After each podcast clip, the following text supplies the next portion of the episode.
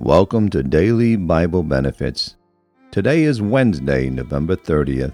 On this day in 1874, Winston Churchill, the Prime Minister of Britain, was born. He guided Great Britain and the Allies through the crisis of World War II.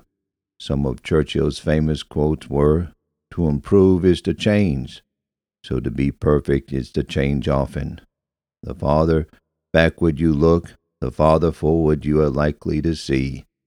The price of greatness is a responsibility.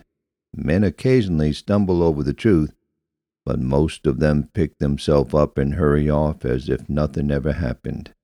Today on the broadcast, I'll be talking about something to think about. Philippians 4 8 and 9. Finally, my brethren, whatsoever things are true, whatsoever things are honest, whatsoever things are just, whatsoever things are pure, whatsoever things are lovely, whatsoever things are good report, if there be any virtue, if there be any praise, think on these things. Those things which ye have both learned and received and heard and seen in me, do, and the God of peace shall be with you. Isaiah 26, 3 and 4. Thou wilt keep him in perfect peace, whose mind is stayed on thee, because he trusteth in thee. Trust ye in the Lord forever, for in the Lord Jehovah is everlasting strength. 2 Corinthians 10, verses 3 and 5. For, through, for though we for though we walk in the flesh, we do not war after the flesh. For the weapons of our warfare are not carnal, but mighty through God to the pulling down of strongholds, casting down imaginations and every high thing that exalted itself against the knowledge of God, and bringing into captivity every thought to the obedience of Christ.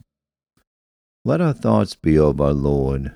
We need to continually rid ourselves of every lofty thought and everything that sets itself up against Jesus Christ our Lord.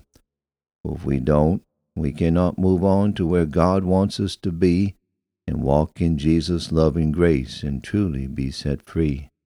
Satan comes and attacks our minds to stop what God wants to do. We shouldn't listen to his constant lies, for in him there is no truth. Our thoughts should be on the things of God that builds us up in our faith, singing his praises and worshiping him, and upon his word meditate. For this is how we can actively take every thought captive to Christ by filling our minds with things of God and to do what we know is right. Despite what the world around us says, we need to guard our minds and refuse to give into its worldly ways, nor allow it the chance to bind.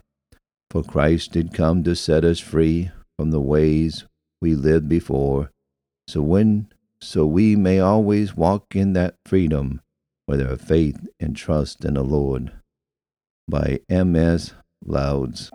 Thank you for tuning in to Daily Bible Benefits. Have a good and godly day.